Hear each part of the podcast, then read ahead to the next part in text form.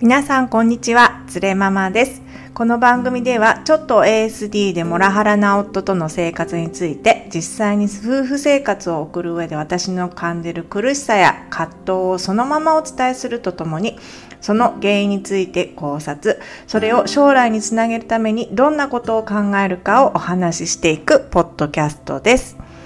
同じようなパートナーとの共感不足に悩める方に少しでも共感していただけるようなポッドキャストを目指しています。よろしくお願いいたします。えー、はじめに、えー、このポッドキャストクリックしてくださった皆様に、あの、お礼を申し上げます。えっ、ー、と、このポッドキャストクリックしていただけたということは同じようなんですね。悩みをお持ちの方だと思います。えー、パートナーとね、その、一つのことについて、目標について一緒に頑張っていきたいけどうまくできないっていうような何か共感、えー、こんな辛い思いを誰かに共感してもらいたいなと思っても、なかなかですね、えっ、ー、と、例えば、え ASD とかアスペルガーの、えー旦那さんとかパートナーをお持ちの人だと友達と同じような思いを共有できないっていうようなことがままあるんじゃないかと思ってます、えー、このポッドキャストにお越しいただいてありがとうございます。えっ、ー、と、まあ、簡単にこのポッドキャスト、えっ、と、この第2回なんですけれども、自己紹介としては、えっ、ー、と、私の名前はつれママと申しまして、カリフォルニアの、えー、西海岸アメリカの西海岸シリコンバレーという地域に住んでいる2児の母です。で結婚10年目、えー、ちょっとモラハラで ASD な夫と、えー、生活をしております。で、えー、まあ、日々ちょっと辛い思いをするんですけれども、まあ、あの共同購入した家のこととか子どもたちの教育費のこととかそういったことを考えると、まあ、簡単には離婚できないっていうことで、まあ、どうにかして旦那さんと今後、あまあ、うまくじゃないですけども、旦那さんとの生活をマネージしていけるかっていうようなことを日々考えております。で、えー、前回の第1回目の話なんですけれども、えー、私がまあモラハラ的発言をこんなの受けたよってことをお話ししました。で、まず、まあ、今年の年明けぐらいに旦那さんに、まあ、私はパートで働いてるんですけれども、ちょっとまあ、その、まあ、時短で作ったような夕飯とか朝食を、まあ、ちょっとひどすぎ、内容がひどすぎるから、もっと改善してほしいっていうこととか、私のパートの給料が安すぎるから会社に交渉してくれみたいなことをメールで突然言われたっていう話です。で、突然ね、あの、家事と、あの、私の働いてる、まあ、お仕事について、まあ、急にそのメールが来たものですから、あの、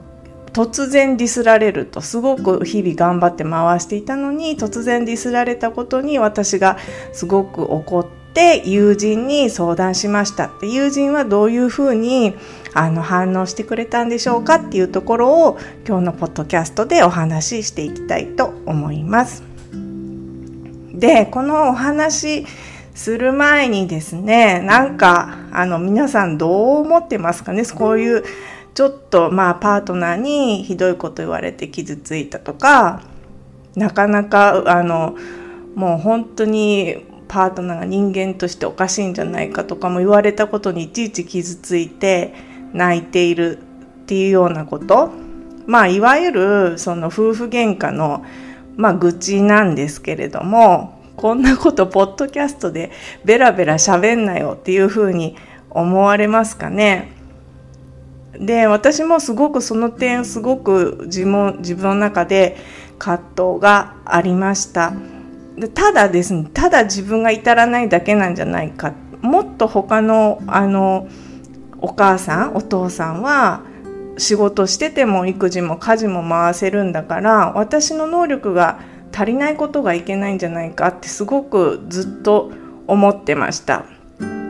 でしかもあのパートナーとか旦那さんの愚痴を外の人に言うなんてその言われた人は聞きたくもないようなことネガティブなことばっかり話してくるんだから話しても何の意味もないんじゃないかっていうふうに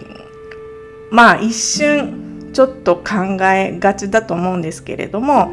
私結構この件についてあのいろいろ書籍とかも、まあ、読み始めて勉強してるんですけれども私の考えとしてはもしそのパートナーに、えー、ASD ですとか、えー、パーソナリティ障害とかあとはちょっとモラハラとかあの男尊女卑の考えを持っているパートナーっていう風なパートナーをお持ちの方はもっと文句言っていいと思ってます。っていうのはものすごく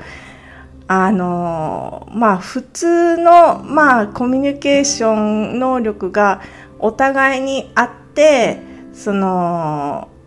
何て言うんですかねお互いを思いやることが自然にできるお互いの心の内をうまく読み取る能力がお互いにあるみたいな方だったら多分ですねあの感じたこともないようなストレスを私たちは感じてると思うんですよ。っていうのも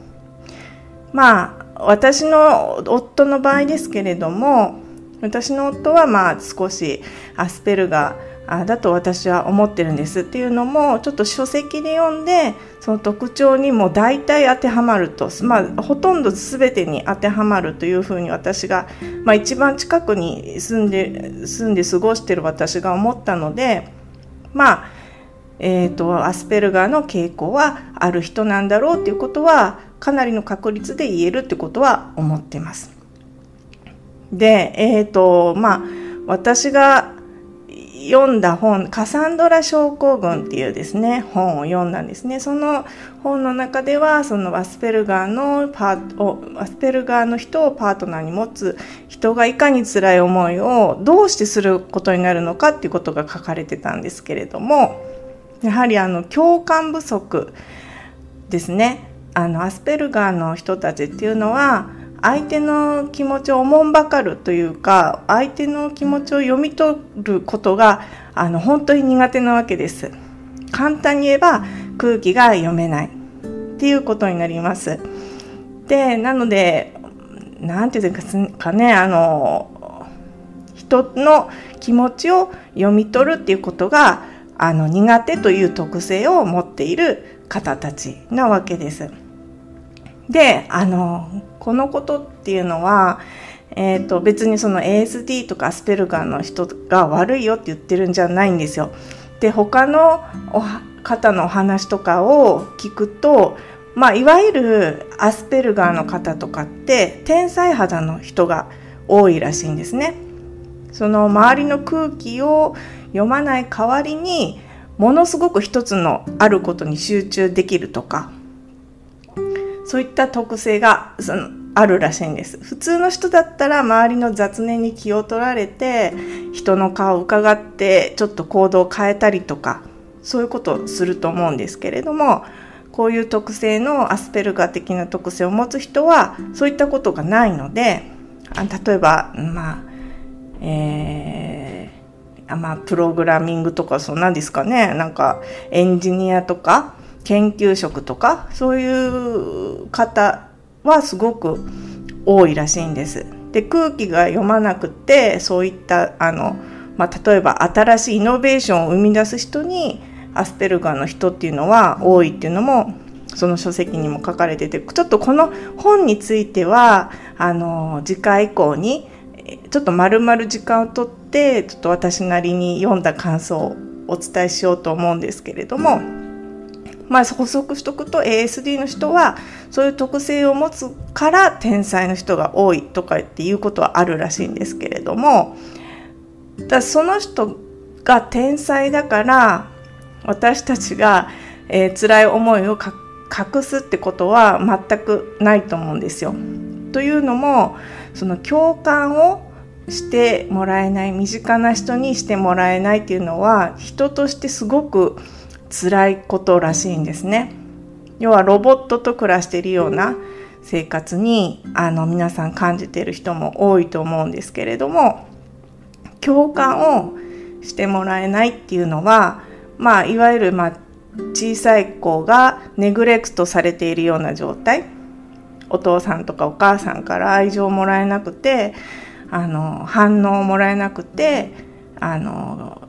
愛情をもらえるべき愛情がもらえていないネグレクトのようなことをいつも受けてると。それが大人の私たちにも起こり得ますよっていうことがその本に書いてあってでやっぱりそうやって愛情を共感によって受けるっていうのは人間の人格形成にとっても大事なことらしくてその共感というのを受けられないことについてはあのもっと不満言っていいし悲しんでいいしあのいろんなと人に相談していいし辛いって言っちゃっていいと思うんですね。っていう考えから私はうーんもっとみんな怒っていいし悲しんでいいし自分の状況が置かれている状況がどんなに辛いことかっていうのはもうわーわーわめいていいと思ってるんですね。なので私はこのポッドキャストでまあ健全なね人たちから見たらばただの愚痴ポッドキャストなんですけれども、ね、それはやはりその辛さっていうのは当事者しかわからないですよね。なのでそのまあ健全な人が見ていただいて本当に愚痴ばっかり飛ばしてるくだらないポッドキャストだなって思っていただくことは全然構わないです。私もそっち側でした。どうしてその夫婦が夫婦喧嘩をわざわざその全世界の人に向けて発信するんだっていうのは本当に疑問だと思いますそういう人から見たら。なのでもうそれはそれそういう方あの、えーと、うまくコミュニケーションができてパートナーとうまくやれてるよっていうこと。もまさに私たちが目指す理想系の方たちなわけですからあの当然持っていい感想だと私は思うんですけれども、まあ、当事者の私たちパートナーとのコミュニケーションに共感が得られない私たちからしたらもうどこにもないんですと。身近な人に共感してもらえない。まあ私たちが赤ちゃんだとしたらもうネグレクトをされてる状態なんですね。でも私たちは大人だから、まあ、そう自分がそういう状態だっていうことを俯瞰してわかるわけです。なのでこうやってポッドキャストで同じ境遇の人がいないかなって検索したりとか私とかも YouTube でアスペルガーとか ASD パートナーモラハラとか検索しまくってでいろいろな人の意見を聞いたりとかしてでなんとかですね共感を得たいみたいなそういうまあ努力も大人だからできるよそういう大人たちが集まってる聞いてるポッドキャストなんだよっていうふうに思っていただけると幸いです。でね本当になんかもうこの問題私日々考えてるのでついついこうやって熱くなっちゃうんですけどもなかなか本題に入れないというねということで、えーと本題は何だったかというと前回ね私が受けた、えー、具体的なモラハラですね。まあ、モラハラというか、まあ、言われて傷ついたと。頑張って、まあ、それなりにやってるけど、まあ、晩ご飯と、あ夕食と朝食をディスられて、そしてまあ、私の仕事の給料も安いから何とかしろって言われたっていうことですね。で、もう旦那さんはもっと美味しいご飯が食べたいからあの頑張って作れ。家に帰ったら美味しいご飯が毎日食べたいと。そういう希望があるっていうことです。まあ皆さんねこうやって言われたらもう本当あの自分でやればって私なんて思うんですけれどもあのできないらしいんですよね。あの大人なんだからご飯自分で作ったら食べたいものをまあ買ってきて自分で作ったらっていうかむしろ私の方が子供の習い事から帰ってくるの遅いんだから作ってくれててもいいんじゃないのってあの対大人と暮らしてるんだからっていうのでそういうふうに思っちゃうんですけれどもまああの、まあ、多分できないですかね。まあ、やりたくないっていうのもあるんですけれども、先ほど言ったまあ特性、アスペルガー的な特性なのか、生まれ持った特性なのかわからない、その他の特性なのかわからないんですけれども、能力的にちょっとできないところがあるっていうのは、まあ割と最近気づいたところです。どうしてやらないのかなと思ってたんですけれども、あの、彼の特性上できないということみたいです。で、そしたらじゃあ私が全部やるか、あの、外注っていうんですか、その、清掃の人に入っていただいたりだとか、あとはナニーさん雇ったりとか、まあそういう方法もあるんじゃないって思うんですけれども、まあそれもですね、まあ今言っても結構生活もカツカツなわけで、で、そんなにあれなんですよ、広い家に住んでるわけじゃないんですよ、本当に。あの、3部屋しかないんでね。で、自分と、あとは旦那さんが気づいた時にちょちょっとやってくれればそれで十分回ると思ってんですけども、まあ私が全部一人でやってるもんですから、もうちょっと、あの、人、半分ぐらい人手が足りないよってことで、でもまあそれはなかなか、まあや、やってくれないわけで、それは今まで10年間交渉してきたけど、やっぱりうまくいかないと。そういうことなんですね。まあ、とにかく自分の手は汚したくないと、そういうような考えみたいです。でそれを、えー、っと私あのそのメールが送られてきてまあ普通に午前中仕事してる時に送られてきたんですけれども、まあ、家で在宅なんですけども。でそれでもなんかその家事と育児とあそうですね育児のことについても送られてきたんだ。学力が低いんじゃないかみたいな子供のことに関してですね。もう送られてきたんですよ。なんかわかんないんですけど、多分ね、旦那さんが不安定だったのかな、その時。年明けでね、毎年1月ぐらいに不安定になる時期があって、うーん、まあよく考えたら、毎年そうかもしれないです。急にそういう時が来るんですね。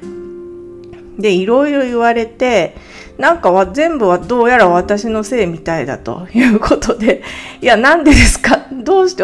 全部私なんでしょうかっていうことでも納得がいかなくて、まあその時はもうただ悔しくて泣いて、それでただまあ、そのメールにはいつも、旦那さんのメールには全く返信しないように私は努めてて、返信しなかったんですけれども、それをま友達に、あ、会社の同僚に相談したっていうところです。で、この友人は、えー、私42歳なんですけれども、もう少し年上の、えー、先輩で、えーと、アメリカに住んでて、えー、元旦那さんがいて、もうご離婚の経験が終わりです。で、旦那さんはアメリカ人だったんですけれども、もうお子さん2人いらっしゃって、えー、大学生と高校生でほぼほぼ、えー、子育てが終わってらっしゃるっていうような状態、状況でした。で、旦那さんの話、これまで、えー、ご離婚の話ですね。私すごく興味があったんですけれども、なんか自分からは聞けないじゃないですか。で言ってはいたんですよ。私も旦那さんとあんまりうまくいってないから、今度、あの先輩の話聞かせてくださいっていうふうには言ってたんですけれども、具体的になかなか話す機会がなかったんですけども、で私はこう泣きながらもう電話してしまったことで、少し先輩が話してくれたんですね。で、先輩の、まあ、元旦那さんの話を聞いたらば、えー、旦那さんも、えー、エンジニアだったんですね。うちの旦那さんもエンジニアなんですよ。で、だから、まあなんか何かを設計したりとか、ちょっと私よくわかんないですけれども、なんかプログラミングとか、まあソフトウェアなのかハードウェアなのかわからないですけども、えー、技術者であると、エンジニアであると。いうことでした。で、その先輩もとにかく共感が得られない、で、パートナーからの思いやりが全く感じられないまま、えー、お子さんが多分中学生ぐらいかな？の時に離婚されたらしいです。でも最後の方はもう旦那さんのことを本当に嫌いになっちゃってまあこんなこと言うとあれかもしれないですけどもう本当に消えてほしいっていうのは私も正直思うことあるんですけれどもそういう風になってたと。でも離婚したらととても気持ちが晴れて、えー、まあ今は頑張って一人でですねここでシリコンバレーでお一人でお仕事されて、えっ、ー、と生活されてるんで本当に尊敬する先輩なんですけどもでもすごく関西人で明るくって面白いんですよね。でこのポッドキャストにも出てくださいってお話ししたので、えー、今度ですねゲストとしてお迎えして 旦那さんの愚痴を一緒に話そうかなと思ってるんですけれども、まあ、とにかく思いやりが感じられないで具体的にどんなことあったんですかっていうのを聞いたらこれはもしかしてアスペルガーの人と暮らすあるあるで皆さんも少し感じることあるかもしれないんですけれどもまあ例えばまあその先輩が言ってたのは旅行に行きましたと。で旅行に行ったら、まあ、レストランに行きますよね。でその食事の選択権は旦那さんにしかなかったと。旦那さんが行きたいところにしか家族は行けなかったっていうことを話してました。だからもう旅行がとにかく楽しくなかった。自分たちのやりたいこととか行きたいところで食事も決められちゃうからもうとにかく楽しくなかったっていうふうに言ってました。で私もすごく似てるなと思って私も家族で旅行に行ってたら時にはやっぱ子供たちがこれ食べたいって言っても旦那さんが「えー、そんなのいつも食べてるからこれを食べよう」とか結構あの指定してきますね温泉に行っても温泉にお菓子を持ち込んじゃいけないとかなぜかですね。なんで温泉でちょっとおやつ食べてもいいのに、そのまあ温泉にはごちそうが出るから、その温泉でそのご飯の前におやつを食べるなんてけしからんみたいななんかそんなまじ真面目なことを言われてなんかそのいかにも正論的なことを言言ってこちらの行動をまあ縛るんですよね。っていうのことを言ってましたね。あとはその先輩が言ってたのは車の中で聴く音楽の選択権は旦那のみ。で、えー、先輩とか先輩のお子さんがちょっとこれ聞きたいから流してくれないって言ったら嫌だと。俺が運転してるんだから俺が聴きたい音楽を聴くというふうに言ってくるみたいですね。まあとにかくまあ自分のやりたいことなのかなと思ってます。で、私もすごくそれ似たようなことあるなと思って言うと、まあ、うちも基本的に、まあそうなんです。まあ旦那さんの聴きたい音楽を、まあ聴いてるんですけれども、まあ私と趣味が違うんですけど、まあそれはそれでいいかと思ってるんですけど、で、たまに、うちの旦那さんは音楽かけていいよって言ってくれるんですよね。で、